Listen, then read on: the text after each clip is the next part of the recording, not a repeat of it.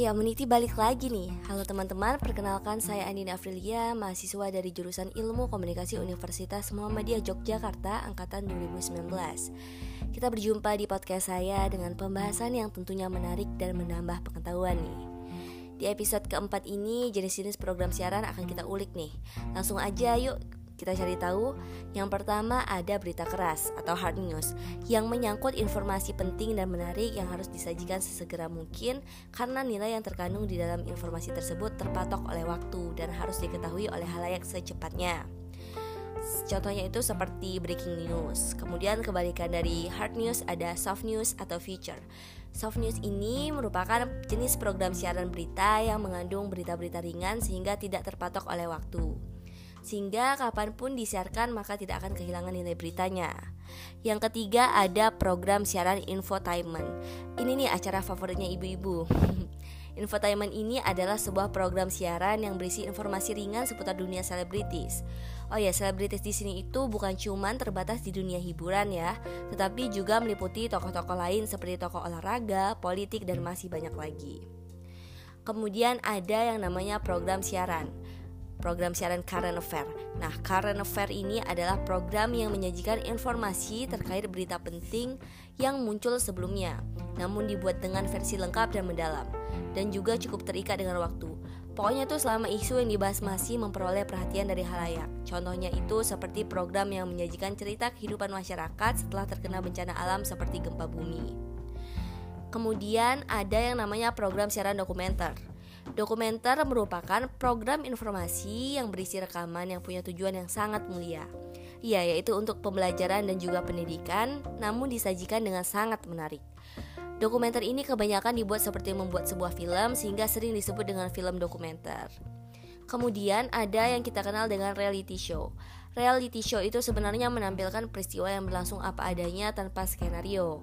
Tetapi pada kenyataannya saat ini kebanyakan reality show itu kebanyakan sudah direkayasa ya.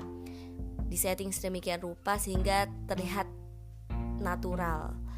Oh iya, reality show ini beda dengan talk show. Kalau talk show itu berisi perbincangan yang menampilkan satu atau beberapa orang untuk membahas topik tertentu dan biasanya juga dipandu oleh pembawa acara, contohnya seperti Mata Najwa dan lain sebagainya. Lalu ada yang namanya program siaran favorit semua umat nih, yaitu drama. Drama ini terbagi menjadi dua lagi, yaitu sinetron dan film. Sinetron itu cenderung selalu terbuka dan sering kali tidak ada penyelesaian, sehingga cerita cenderung dibuat berpanjang-panjang sampai berepisode-episode. Selama masih ada kalayak yang menyukai sinetron ini ya. Kalau di luar negeri sendiri sinetron lebih dikenal dengan sebutan opera sabun dan telenovela.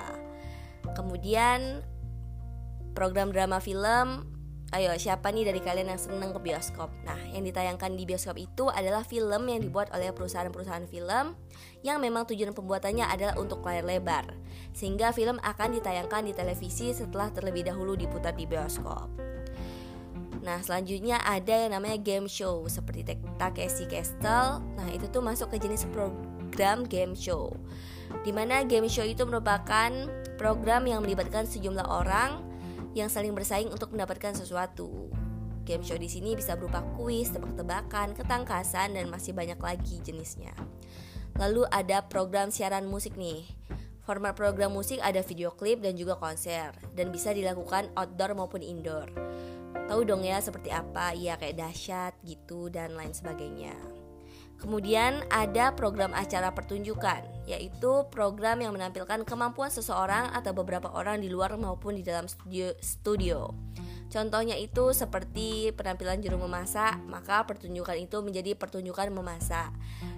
Begitu juga kalau pertunjukan sulap, maka akan menampilkan pertunjukan sulap dan lain sebagainya.